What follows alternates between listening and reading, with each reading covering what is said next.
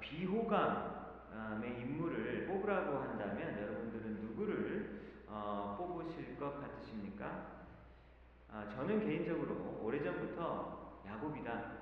야곱은 정말 조금 그렇다라고 늘 생각하고 있었습니다. 왜냐면 야곱이 아, 살아가면서 늘 성공하려고 너무 애를 쓰고 그리고 욕심을 부리고 어, 그리고 그것을 이루기 위해서 다른 사람을 속이는 아, 주저없이 속이는 어떤 그런 모습을 보면서 어, 참 마음에 안 들더라고요. 그리고 야곱은 어, 그런데 뭐라고 말을 하죠? 본인은 하나님을 믿는다라고 이렇게 예, 알고 있거든요. 그래서 야곱이 참 좀 마음에 들지 않는 인물이다라는 생각을 했는데요. 오늘 성경을 보면 하나님께서는 저와는 다른 생각을 가지고 계시다. 하나님께서 야곱을 정말로 사랑하신다라고 하는 것을 볼 수 있습니다. 야곱이 어떤 사람인지에 대해서 어, 창세기에서 몇 가지 이야기들을 소개하고 있는데요. 어, 출생 때부터 어, 그리고 자라나는 어떤 그런 성장 배경 중에서 몇 가지 이야기를 소개하고 있죠. 야곱이 태어났을 때 이야기를 여러분들은 기억하실 것입니다. 쌍둥이로 태어, 태어났는데요. 어, 야곱이 조금 늦게 태어났어요. 그리고 에서가 먼저 태어났죠. 근데 야곱은 그게 되게 싫었나 봐요. 어, 그래서 형의 발목을 붙잡고 태어났다. 이런 이야기가 창세기에 기록되어 있습니다. 근데 야곱은 정말로 어, 간발의 차이로 자기가 둘째가 돼가지고 평생 둘째 아들인 거잖아요. 그게 너무너무 싫었다라고 하는 그런 내용들이 창세기에 기록이 되어 있습니다. 어느 날, 어, 또, 어, 형이 사냥을 하고 돌아왔어요. 에서가 사냥을 하고, 하고 돌아와서 너무 배가 고프고 어, 탈진해 있는 상태였습니다. 어, 근데 그때 마침 어, 집에서 야곱이 요리를 하고 있었던 것이죠. 어, 죽을 요리하고 있는데, 어, 그죽 좀 달라고 이야기를 했습니다. 근데 야곱은 그때를 놓치지 않고, 어, 형이 만약에 장자권을 나한테 팔면 내가 이집 줄게 라고 이야기를 하는 것이죠. 장자권이 뭐냐? 장자권은 어, 당시에 맏아들이 장남이 갖게 되는 권리인데요. 어, 나머지 모든 아들들보다 두 배를 유산을 어, 더 받게 되는 어떤 그러한 권리였었습니다. 그러니까 아버지가 유산을 줄 때 장남에게는 어, 두 배로 주는 것이죠. 어, 그래서 죽 한 그릇을 먹고 어, 배고픔을 면하기 위해 아, 에서는 또 그렇게 팔아버려요. 어, 팔아버렸습니다. 근데 그래서 그것은 분명히 에서의 잘못이라고 할 수 있겠죠. 그렇지만 동시에 또 우리는 어떤 생각을 할 수 있냐면 어, 지금 에서가 사냥을 했잖아요. 누구를 위해 사냥했겠습니까? 가족을 위해서 사냥했겠죠. 가족을 위해서 사냥하고 돌아온 형이 극도로 배가 고픈 그 시점을 이용을 해가지고 형에게 장자권을 팔게 하겠다라고 하는 이 발상을 야곱이 한 거잖아요. 그래서 이 야곱도 참 만만치 않게 나쁜 사람이다 이런 생각이 듭니다. 평소에도 늘 형의 장자권을 탐하고 있었다라고 하는 것을 알 수 있고요. 평소에도 어, 떤 생각에 골몰하면서 야곱이 살아왔었는지를 보여주는 어떤 어, 단면적인 그 이야기가 되어질 수 있는 것이죠. 오늘 우리가 성경 본문을 28장 읽었었잖아요. 27장을 보게 되면요. 야곱에 대한 또 한 가지 이야기가 소개되어집니다. 오늘 야곱의 엄마 리브가가 어, 노쇠한 자기 남편 이삭이 하는 말을 엿듣게 되었어요. 어, 이삭이 뭐라고 얘기하냐면 에서야 오늘 네가 사냥해 가지고 오면 내가 그 고기 먹고 그리고 나서 내가 죽기 전에 너에게 축복을 주겠다라고 이삭이 이야기한 것을 엿들었습니다. 그런데 리브가는 여러분 기억하십니까? 누구를 편애했죠? 리브가가 두 아들 중에서 누구를 더 좋아했었습니까? 야곱을 더 좋아했단 말이죠. 그러니까 에서가 지금 축복을 받게 되는 이 순간을 가로막고 싶었던 거예요. 급하게 야곱을 불러서 작전을 짭니다. 아들 야곱이랑 야, 아버지 이삭이 눈이 어둡잖아. 잘 안 보이잖아. 그러니까 네가 에서인 것처럼 연기를 해라. 그래가지고 이 축복을 받아내자. 라고 엄마가 제안을 합니다. 아, 당연히 야곱도 동의하죠. 아, 그래서 어, 엄마가 지금 해야 되는 일은 뭐냐면 염소고기를 어, 이렇게 요리를 잘 해서 마치 에서가 사냥을 해가지고 온 고기인 것처럼 염소고기를 내가 아버지에게 대접하겠다라고 이야기하는 거예요. 어, 그리고 나서 어, 야곱에게는요 에서가 입었던 옷을 이렇게 입힙니다. 왜 에서가 입던 옷을 입힐까요? 아버지가 축복해 주려고 가까이 다가올 때 누구의 채취가 나야 되는 거죠?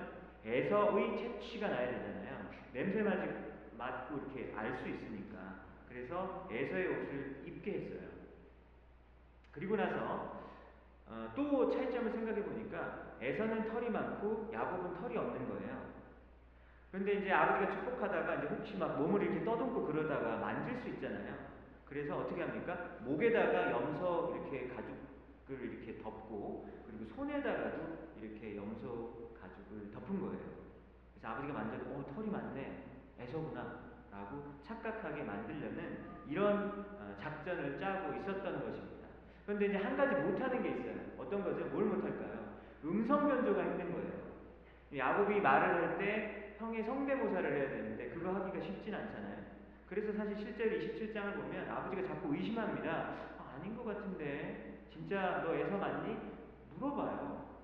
근데 어쨌든 결국은 이 아슬아슬한 순간을 넘기고 아, 야곱은 그 축복을 받아냅니다. 이런 이야기가 바로 27장에 나오게 되는 거죠. 그래서 바로 그때 축복이 이미 야곱에게 넘어간 순간에 에서가 사냥해서 돌아오게 되는 거예요.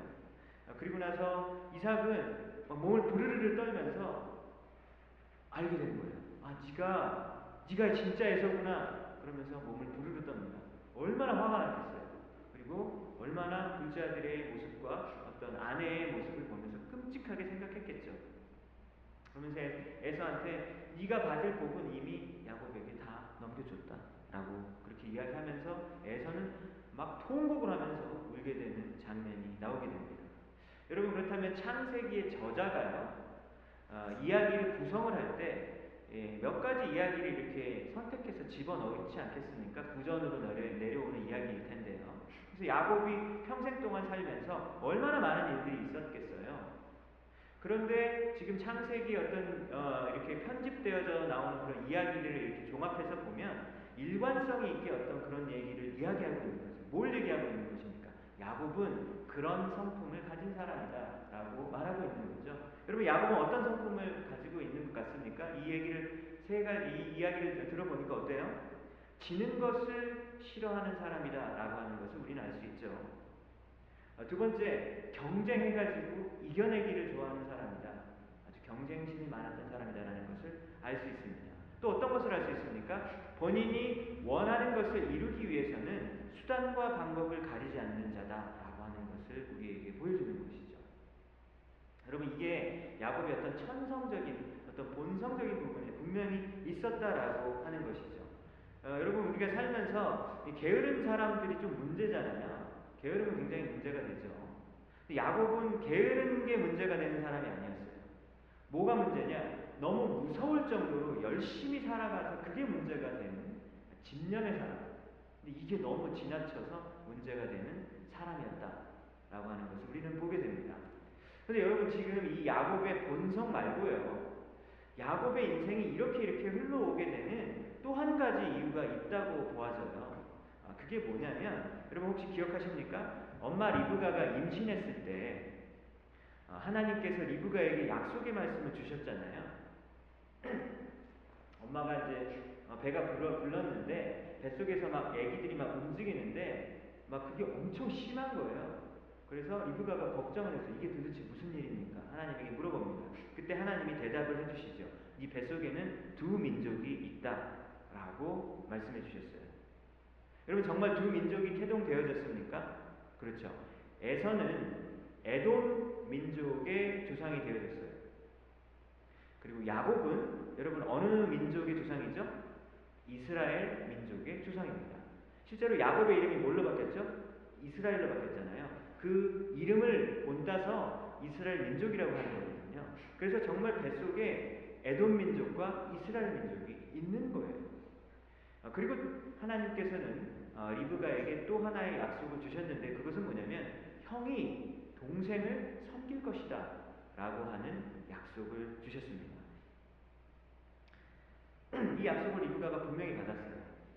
근데 당시에 첫째 아들은요, 어, 특권을 가진 사람이었고, 당연히 부모의 가장 좋은 것을 받는다면 그 받는 것의 최우선권을 가진 사람이 바로 장남입니다. 아, 그래서 에서가 아버지의 계승자가 되는 것은요, 너무나 자연스러운 일이에요. 만약에 별일이 일어나지 않으면 당연히 그런 일이 일어나게 되는 겁니다. 여러분, 그런데 하나님의 예언과 뜻은 사회의 전통과 그리고 관례에 얽매여 있지 않죠. 물론 그렇게 되어지는 일들도 있지만 그렇지 않은 경우도 있다라고 하는 것입니다. 당시 상식을 과감하게 깨어지는 그 예언이 리브가에게 주어졌었던 것이죠. 여러분 그런데 이 두 아들이 이렇게 자라나는 모습을 잘 보십시오. 잘 보면요. 리브가가 지금 들었던 예언과는 좀 상황이 좀 다르게 펼쳐지는 것을 보게 되죠. 에서가 어, 야곱을 섬겨야 된다라는 예언을 받았는데 정말 첫째가 둘째를 섬긴다고? 왜냐면 형 에서는요. 방금 이야기했듯이 사냥을 굉장히 즐기는 사람입니다. 여러분 재빠르고 사나운 야생동물을 어떻게 잡아요?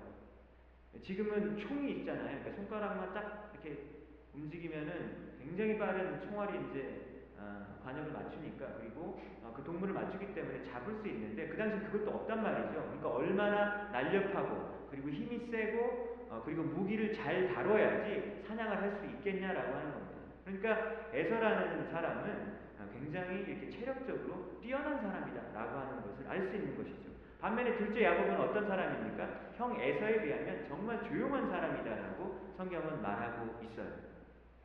그리고 부엌에 가서 막 요리도 이렇게 막 하고 있잖아요. 그래서 이렇게 힘으로 보자면 흔히 하는 말로 둘째는 첫째에게 한 방감도 안 되는 거예요. 그렇죠? 여러분 그런데 어떻게 첫째가 둘째를 섬긴다라는 하나님의 약속의 말씀이 성취가 되냐라고 하는 거예요. 아유 그래도 하나님 말씀 믿어야지. 라고 우리는 알고는 있지만 돌아가는 정황을 보면은 절대로 그런 일이 안 일어날 것 같이 보인다라고 하는 것입니다. 여러분 그래서 지금까지 아, 창세기 말씀을 오랫동안 저희가 살펴봤잖아요. 창세기 말씀을 이렇게 계속해서 몇 주 동안 살펴봤는데 하나님께서 창세기 말씀을 통해서 계속해서 강조하려는 바가 있지, 있잖아요. 여러분 이제 좀 감이 오십니까? 하나님께서 창세기를 통해서 계속해서 여러분들에게 주시고자 하는 어떤 그런 말씀. 그게 뭐냐라고 하는 거예요. 하나님이 주신 약속은 환경이 받쳐주지 않더라도 하나님께서 그 과정을 이끄시고 그리고 그 약속을 결국은 이루어 내신다 라고 하는 거예요. 여러분 이 메시지 지금 계속해서 듣지 않으셨습니까? 약속을 주신 분도 하나님이시고 이루어내시고 성취하시는 분도 하나님임을 계속해서 말씀하고 계시는 것이죠. 여러분 그래서 이것이 아브라함과 이삭과 야곱에게 걸쳐서 계속해서 이 대를 어, 이어서 반복되어지는 하나님의 메시지였다라고 하는 거예요. 그런데 이거를 알고 있을 법한데 아브라함과 이삭과 야곱이 공통점이 있어요.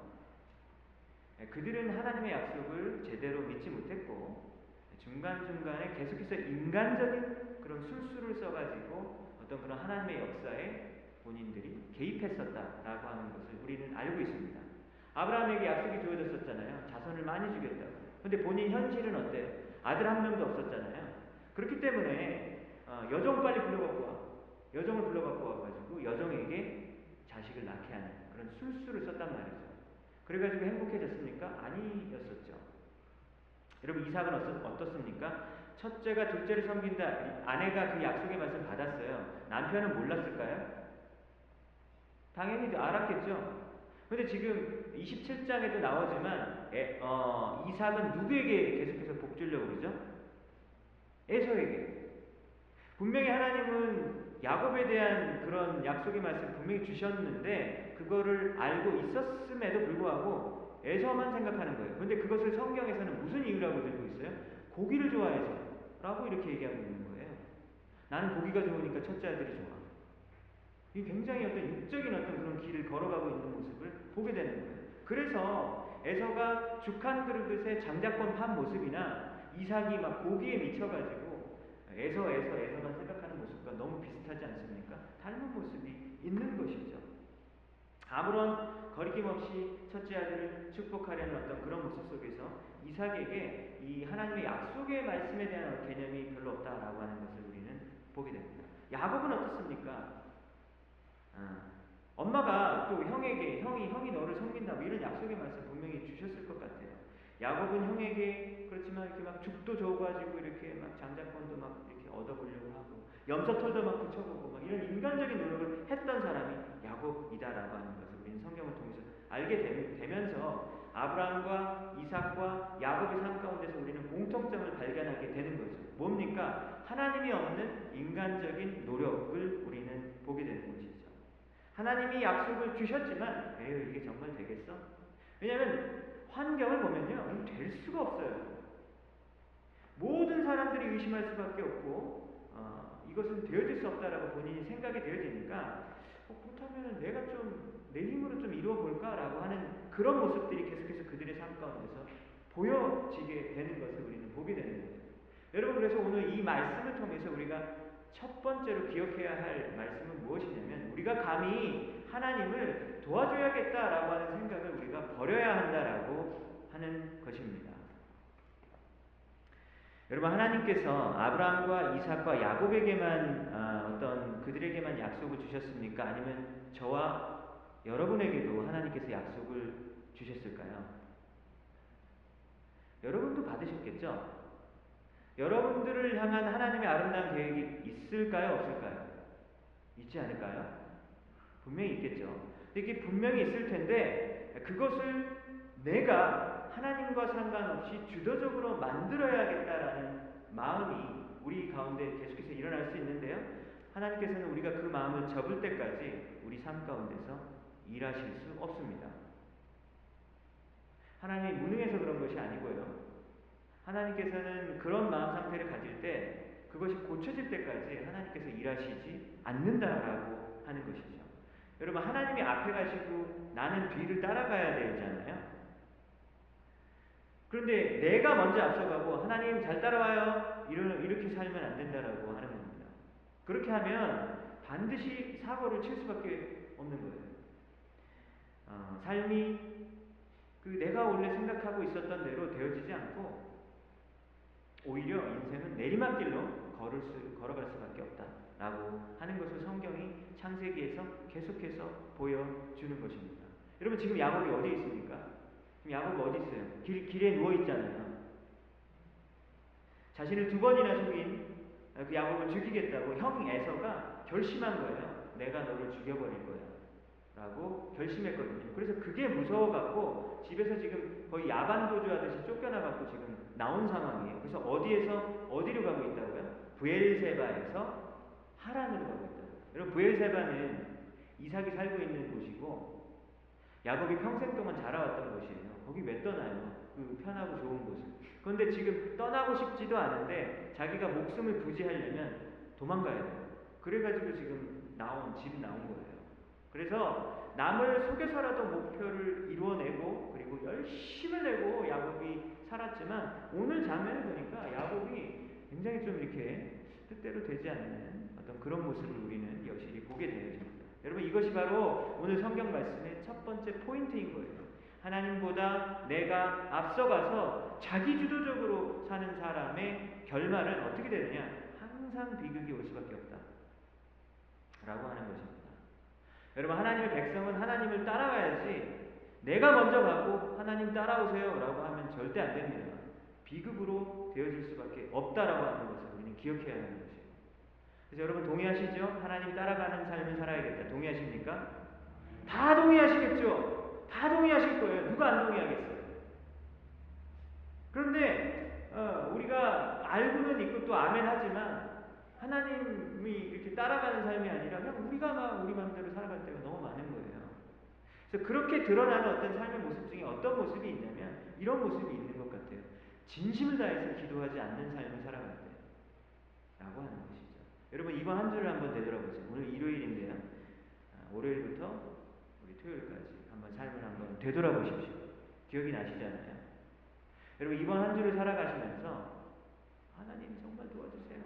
하나님께서 정말 제 삶 가운데 함께 해주셔야 돼요. 라고 막 전심으로 막 기도하면서 그리고 하나님의 도움을 그 겸손하게 바라보면서 여러분 그렇게 한 주 살아가셨습니까? 한번 물어봤으면 좋겠어요. 여러분 기도라는 것은 어떤 의미를 가지고 있습니까? 기도는 어떤 의미죠? 내 나는 못해요 이런 의미예요. 나는 못해요. 나는 못해요 하는 사람이 기도해요. 나는 못하고 하나님께서 하실 수 있습니다. 라고 하는 것이 기도잖아요. 그렇죠? 기도를 안 한다는 건 무슨 말입니까? 기도 안 해도 된다라는 거 아니에요. 기도 안 해도 나는 살아갈 수 있다.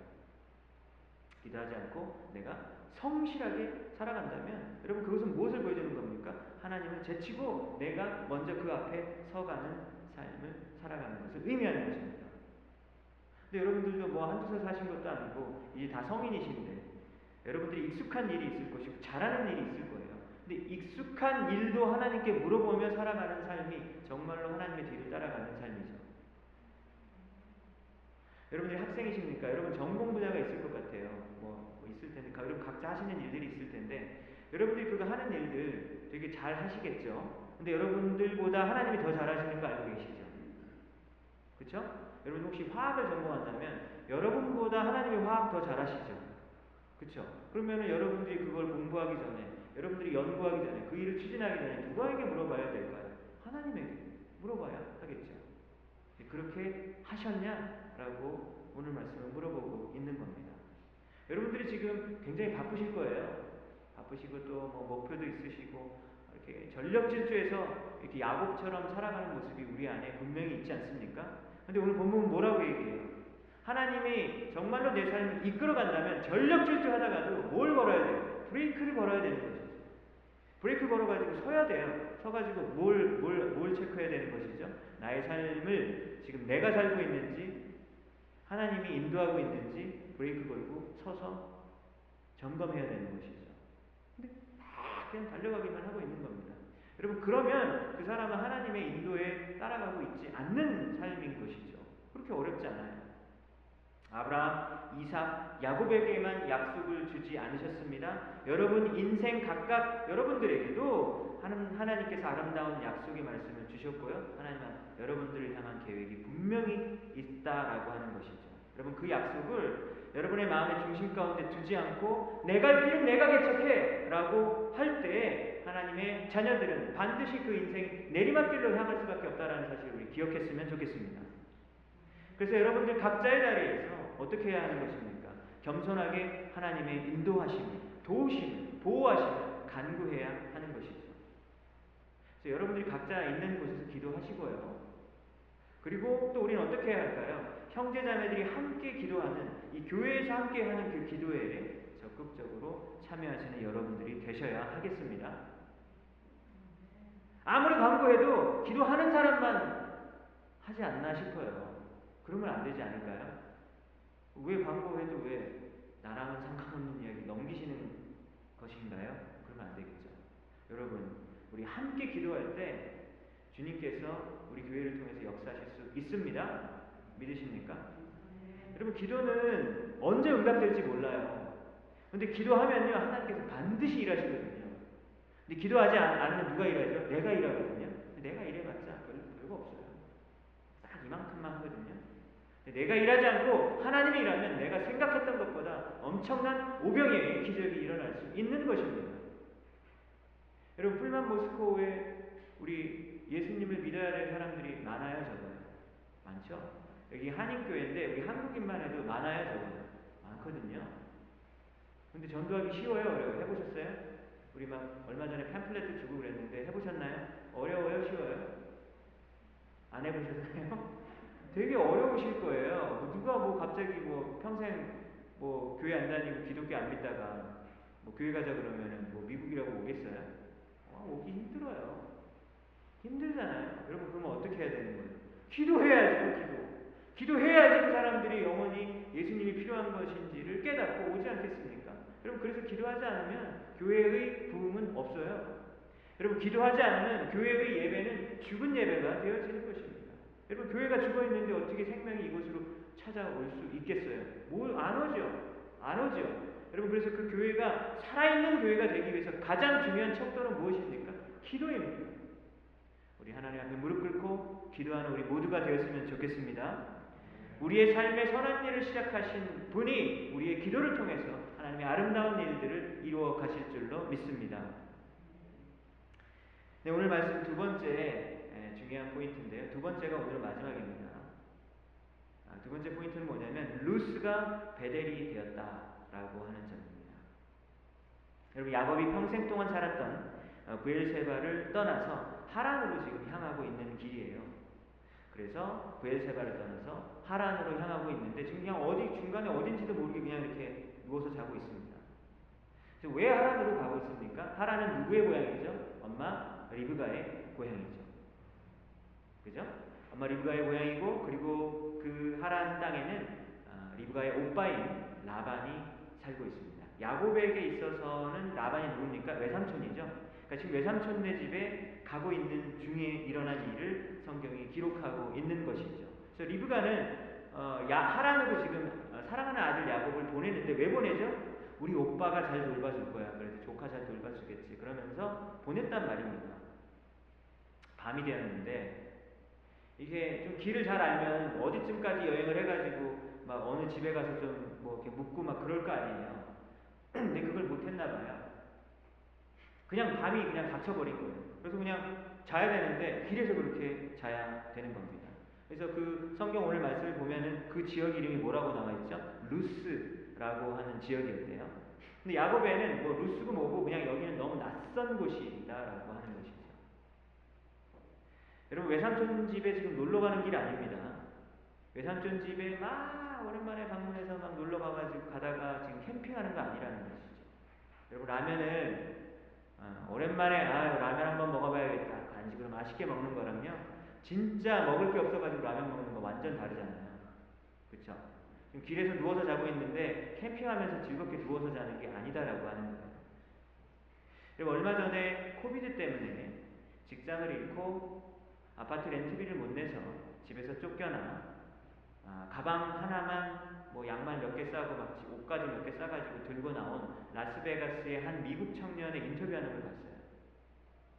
그래서 그 청년은 수백 명의 노숙자들이 라스베가스에서 살, 라스베가스 그 지하 하수구가 굉장히 크더라고요. 길게 이게 돼 있습니다.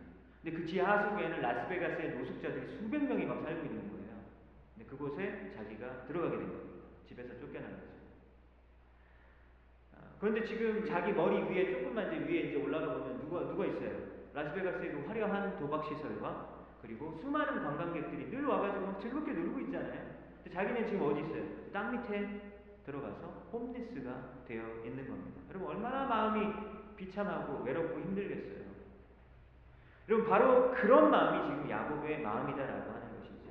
이 낯선 루스 땅에서 밤을 만나 잠을 청하는 지금 야곱이 이제 밤에 잠을 자려고 그러는데 이제 워낙 딱딱한 데서 자면 목이 꺾이잖아요. 뭐가 필요하죠? 베개가 필요하죠. 베개를 구해야 되는데 베개가 없어요. 그래서 뭘 구하죠? 어떻게 뭘 구합니까? 길에서 돌을 잡아가지고 돌베개 베고 자는 거예요. 굉장히 이 돌이라는 게 지금 야곱이 처한 처지, 이 비참한 현실을 보여주는 것입니다. 근데 야곱은 정말 열심히 살았단 말이죠. 그런데 결국은 지금 이 오늘 밤에 어떤 거를 자기가 인정해야만 하는? 내가 아무리 열심히 살았지만 나는 다 실패했어라고 인정할 수밖에 없는 어, 그런 아주 비참한 밤이에요. 네, 형보다 두 배를 더 받으려고 했는데 지금 자기 보니까 두 배는커녕 자기 것도 못 받고 나왔잖아요. 그렇죠? 미래가 불투명합니다. 만약에 외삼촌 나반이 자기 안 받아주면 어떡할 겁니까? 어디 가죠 그 다음에는? 갈 데도 없어요. 다시 집으로 돌아가면 됩니까? 집에 가면 누가 있어요? 자기를 죽이려고 하는 형 에서가 칼을 갈고 있잖아요. 어떻게 돌아가요? 진짜 오갈 데가 없는 거예요. 그래서 지금 야곱은 미래가 굉장히 불분명하고 아, 정말 그 인생이 대책 없이 아, 정말 밑바닥으로 떨어지고 있다라고 하는 것을 우리는 보게 됩니다. 여러분 근데 바로 이때 하나님께서 야곱을 만나 주셨죠. 잠에 든 야곱이 꿈을 꾸게 됩니다. 12절을 보니까 사닥다리라고 번역이 되어 있는데요. 여러분 이 사닥다리는 현대 구약학자들은 계단이라고 보통 번역을 하고 있어요. 그래서 그 계단이 있는데 여러분 그 계단이 어디서부터 어디까지 이어지는 계단입니까? 땅에서부터 하늘까지 쭉 이어져 있는 아주 거대한 계단이 있는 거예요. 이게 아마 천국의 계단이겠죠. 어, 그래서 이 계단에 하나님의 그 천사들이 메신저들이 아래로 위로 막 오르락 내리라 이렇게 막 하고 있습니다. 여러분 이것은 무엇을 의미할까요? 야곱이 꿈에서 꾸었던 이 하늘로 가는 이 사다리는 무엇을 의미하는 것이겠습니까? 여러분 하늘과 땅이 정말 멀잖아요. 그죠? 하늘과 땅만큼 먼, 먼 데가 있을까요? 굉장히 먼데 야곱의 꿈속에서는 지금 연결이 되어 있죠. 아, 야곱의 기도와 그리고 마음의 소원이 사다리를 타고 올라갈 수 있겠죠. 하나님께 천사들이 전달해 줄수 있잖아요. 오르락 내리락 하니까 뭐 전달되어질 수 있는 것입니다. 그리고 계단 끝에 지금 누가 서 있죠? 하늘 위에 있는 그 계단 끝에 누가 지금 서 있습니까? 하나님이 서 계시잖아요. 그리고 하나님께서 하시고자 하시는 그 메시지는 지금 야곱에게도 전해질 수 있죠. 내려올 수 있죠. 왜? 그 메신저들이 왔다 갔다 하기 때문이라 는 것이죠. 13절에 보니까 정말로 계단 위에 하나님이 서 계셔서 말씀을 하시는 장면이 나옵니다. 뭐라고 얘기하냐면 지금부터 이제 하나님이 말씀을 하시는데 이 내용이 지금 어, 여러분들에게는 굉장히 익숙한 내용이실 거예요. 뭐라고 얘기합니까? 나는 아브라함의 하나님 그리고 이삭의 하나님이다. 그러니까 아주 낯선 하나님이 아니라는 것이죠. 내가 이미 경험했고 그리고 내가 충분히 보아왔던 우리 아버지와 우리 할아버지 때 그분들의 삶 가운데 역사하셨던 바로 그 하나님이기 때문에 낯선 하나님이 아니다라고 하나님께서 말씀하시는 거예요. 지금 네가 누워 있는 땅을 내가 너에게 줄게라고 이야기하죠. 여러분 지금 하나님께서 주시겠다고 한 약속의 땅, 이 땅이 어느 땅이라고요? 야곱이 누워 있는 땅이라고요. 지금 야곱이 누워 있는 땅은 어떤 땅입니까? 절망의 땅이고 실패의 땅입니다. 그런데 바로 그 땅을 어딘지도 모르는 이 땅을 그 땅의 소유주로 되게 해주시겠다고 하나님께서 약속을 하시는 것이죠. 여러분 14절을 보십시오. 14절에는 어떤 내용이 있습니까? 이 자손들이 동서남북으로 이렇게 확장이 되어지고 그리고 티끌같이 많아지게 되겠다고 약속하고 있는데 지금 야곱은 결혼 안 했잖아요. 결혼 안 한 사람의 자식 많이 주겠다고 약속을 주셨으니 묻기가 뭐 사실 쉽지는 않은 내용입니다. 그러면서 여기에 굉장히 중요한 내용이 있는데요. 너와 네 후손을 통해서 모든 민족이 복을 받게 될 거다라고 이야기하는 거예요. 여러분 모든 민족 뭐죠? 온누리잖아요, 온누리. 너와 너의 후손을 통해서 온누리가 복을 받게 될 거다라고 하는 내용이에요. 누구죠? 여러분 야곱의 후손 누굽니까? 이스라엘의 후손 누구죠? 예수님. 지금 거기에 지금 14절에 예수님이 있는 거예요, 지금. 예수님이 창세기의 28장 14절에 있는 겁니다. 예수님을 통해서 지금 모든 민족이 복을 받아서 지금 우리 코리안들도 이렇게 예배 드리고 있잖아요, 예수님께. 이 복의 성취가 지금 우리를 지금 누리고 있다라고 하는 거예요. 15절을 보니까 네가 어디로 가든지 너를 지키며 너를 이끌어서 이 땅에 데리고 다시 돌아오게 될 거다라고 이야기하는 겁니다. 그리고 하나님께서 이 모든 일이 다 이루어질 때까지 나는 너를 결코 떠나지 않겠다라고 말씀하셨어요. 여러분 그러면 정리를 해보면 하나님께서 보호를 약속하셨고 그리고 인도하심을 약속하셨고 끝까지 함께하겠다라고 약속하셨던 거예요. 너무 좋은 약속이죠. 야곱을 편애하던 엄마가 리브가가 야곱을 잘 되게 하려고 막 염소고기도 만들어주고 막 그렇게 했지만 엄마가 아들을 지킬 수 있었어요 없었어요? 못 지켜요. 여러분 따 사람은 딴 사람을 못 지켜요. 가족도 못 지켜요. 가족도 너무 사랑하지만 옆에 가족들 지켜줄 수 있어요 없어요? 못 지킨다고. 능력이 없어서 우리는 다른 사람의 인생, 내 인생도 어찌하지 못하는데 다른 사람의 인생을 어떻게 우리가 보호해 줄 수 있겠습니까? 여러분 누가 우리의 인생 가운데 유일한 보호가 보호를 해줄 수 있는 능력이 있는 분이십니까? 하나님밖에 없는 것이죠. 그래서 오늘 야곱은 이 밤에 누워서 자면서 그 약속을 받았던 것이죠. 야곱에게 인생 최악의 시간인 줄로 알았는데 이 시간이 인생 최고의 시간으로 뒤바뀌게 되는 일을 경험하게 되어지는 것입니다. 여러분 16절을 한번 보십시오. 야곱이 이제 잠에서 이제 깨어나가지고 일어났어요. 일어나가지고 뭐라고 얘기하냐면 여호와께서 과연 여기 계시거늘 내가 알지 못하였다. 저는 16절에서 정말 제일 좋더라고요. 야곱이 몰랐대요. 나 진짜 몰랐어. 여러분 뭘 몰랐죠? 야곱이 뭘 몰랐습니까? 잠이 일어나가지고 뭘 몰랐어요? 내가 어저께 밤에 하나님이 여기 계신 줄을 몰랐다고 거예요. 여러분 이 말이 무슨 말입니까? 여기는 당연히 하나님 없지. 여기는 당연히 하나님이 없지. 기대도 안 했고 생각도 안 했던 것이죠. 왜 거기 하나님이 없죠? 왜냐면 그 지금 누워서 자는 이 노숙의 자리는 어떤 자리입니까? 자기가 이제 벌 받는 자리잖아요. 아유 그래. 본인도 본인 상황을 알고 있잖아요. 속이고 거짓말하고 했던 거 알고 있으니까 여기 지금 벌 받는 자리라는 거 알고 있어요. 그런데 거기 하나님이 어디 있어요?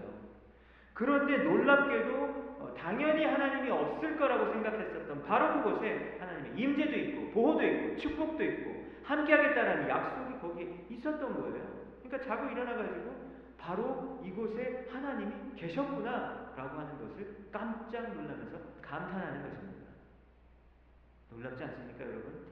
그래서 야곱이 잠에서 일어나가지고 너무 기뻐가지고 그 돌베개 뱉던 그 돌이 너무 이제 돌을 이제 이렇게, 세워가지고 기둥으로 세웁니다. 그리고 아, 기름을 거기다가 붓는 것이죠. 뭐 하는 거죠? 제자 드리는 거죠. 예배 드리는 것이죠. 그래서 하나님께 너무 감사해서 예배를 드리는 겁니다. 예배는 하나님께 드릴 수 있는 인간이 할 수 있는 가장 어떤 어떤 존경과 아, 그리고 어떤 영광을 돌려드리는 표현이잖아요. 그러니까 예배가 너무 중요한 것이죠. 그래서 야곱은 그 다음에 이제 해석을 합니다. 이게 도대체 어떤 상황인가? 이게 도대체 어떤 상황인가? 그러면서 이 지역 이름이 뭐라고요 원래? 루스라고요. 근데 이 루스를 뭐라고 불러요? 여기 베델이야라고 부르는 겁니다. 베델이 뭡니까? בית אל이에요. בית가 뭐냐면 집이거든요. אל은 하나님이에요. 베델 뭐예요? 하나님의 집.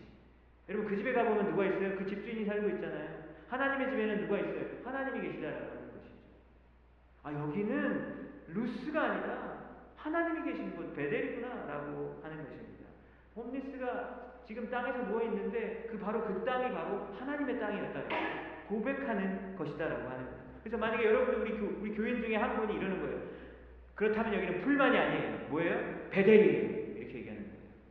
풀만 워싱턴이 아니라 뭐라고요? 베델 워싱턴. 이렇게 말하는 겁니다. 그래서 교회 이름을 이제 풀만 한인 장로교회라고 부르지 말고 뭐라고요? 베델 한인 장로교회로 부르자고 어저께 한 분이 제안하셨어요. 구역장님이 한 분이 제안하셨어요. 이 교회 이름 바꾸자고 빨리. 그래서 제가 이제 그만 바꿉시다. 이제는 그만 안 바꿔도 됩니다. 제가 여기 이제 온 이후로 이제 여러분들을 제가 이제 만나 뵙게 되었는데요. 이제 여러분들을 만나게 뵙게 되면서 이제 대화를 나눠보니까 거의 다 이제 한결같이 이제 저에게 해주시는 말씀이 여기 처음에 와서 적응하는데 뭐 어려우셨다 뭐 이런 얘기를 저한테 많이 이야기를 해주시더라고요. 힘들었다.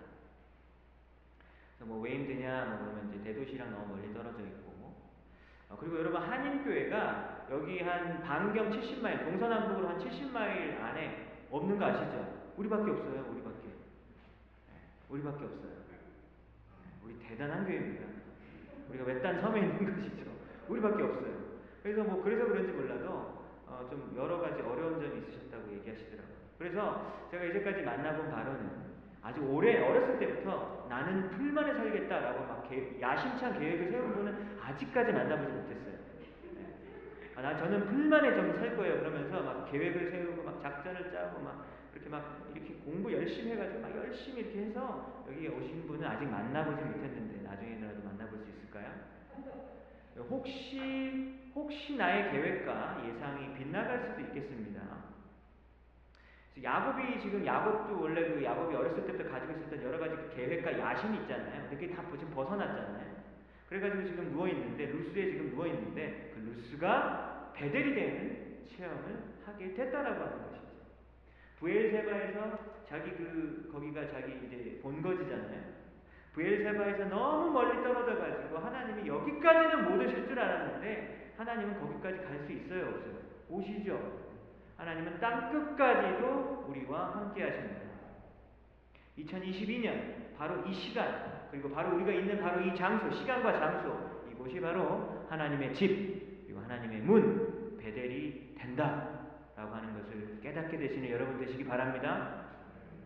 여러분 그래서 오늘 이 이야기는요 절망감으로 잠을 청했지만 기쁨에 가득 차서 잠에서 깨어나게 되는 내용이죠. 실패와 좌절이 소망으로 바뀌게 되어지는 내용입니다. 여러분 예수님께서 또 역전의 용사시거든요. 죽음을 뭘로 바꾸셨죠? 부활로 바꾸시고 그리고 눈물을 웃음으로 바꾸어 주시죠. 예수님은 어떻게 하십니까? 죄인을 의인으로 바꾸어 주시죠. 예수님은 어떻게 하십니까? 우리에게 정죄감과 수치심과 죄책감을 뭘로 바꿔 주십니까? 용서와 자유함과 그리고 평강으로 바꾸어 주시는 능력의 하나님이시죠. 여러분 잘 보십시오. 야곱이 잠에 깨, 잠에서 깨어나가지고 막 지금 너무 기뻐하고 있는데 뭐가 바뀌어졌어요? 바뀌어진 거 있나요? 아무것도 안 바뀌었어요. 갑자기 주머니를 보니까 돈이 차 있나요? 없어요. 아무것도 바뀐 게 없다니까요. 바뀐 게 없는데 왜 기뻐하고 있습니까? 이걸 생각해 봐야 될 것 같아요. 아무것도 바뀐 게 없는데 왜 그렇게 좋아하고 있냐? 왜 예를 드리고 있습니까? 딱 하나 바뀐 게 있다면 그것은 무엇입니까? 지난밤 꿈속에서 하나님을 만났던 것이죠. 하나님의 보호와 인도와 임재를 약속받았던 것 그거 하나만 달라졌던 것입니다. 여러분 그래서 그런 면에서 야곱의 인생은요 베델 이전과 베델 이후가 나뉘어지는 것이에요. 그래서 야곱이 그러면 베델 이후에 그러면 쫙 폈느냐 인생이 쫙 폈느냐 아니에요. 진짜 고생은 바로 그 다음에 나오게 되거든요. 하란 가가지고 얼마나 뭐 20년 동안 고생을 했는지 이야기가 그 다음 이야기예요. 그래서 고생은 더해요. 그렇지만 뭐가 달라집니까? 베델 이후에는 하나님이 나와 끝까지 함께 하신다. 이게 달라진 것이죠. 그 어떤 어려움이 있을지라도 하나님께서 함께 하시고 능치 못할 일이 없다라고 하는 것이죠. 여러분 능치 못할 일이 없다. 우리 주님 안에서 능치 못할 일이 없다. 그 빌립보서에서 사도 바울이 한 얘기잖아요. 그런데 여러분 빌립보서는 어디에서 쓰여진 것입니까? 로마 감옥에서 쓰여진 글이라는 것이죠. 옥중서신이며 감옥에 있는 사람이 뭘 능치 못할 일이 없어요. 자기 바깥에도 못 나간 사람. 근데 어떻게 이런 고백을 할 수 있습니까? 그래서 여기서 능치 못할 일은 다 할 수 있다 이게 아니라 그 어떤 상황에서도 나는 주님 안에서 자족할 수 있다 그런 내용이거든요. 그래서 그 어떤 어려움이 올지라도 극복할 수 있는 것입니다. 언제요? 베델 이후부터는 할 수 있는 것이죠. 그럼 그렇기 때문에 하나님을 믿는 자에게는 실패가 실패가 아닙니다. 모든 사람들이 야 너무 진짜 망했다 라고 하는 순간이 신자들에게는 사실은 하나님께 더욱더 가까워질 수 있는 그런 지점이 되어질 수 있는 것이죠. 여러분 이 사실을 믿으시기 바랍니다.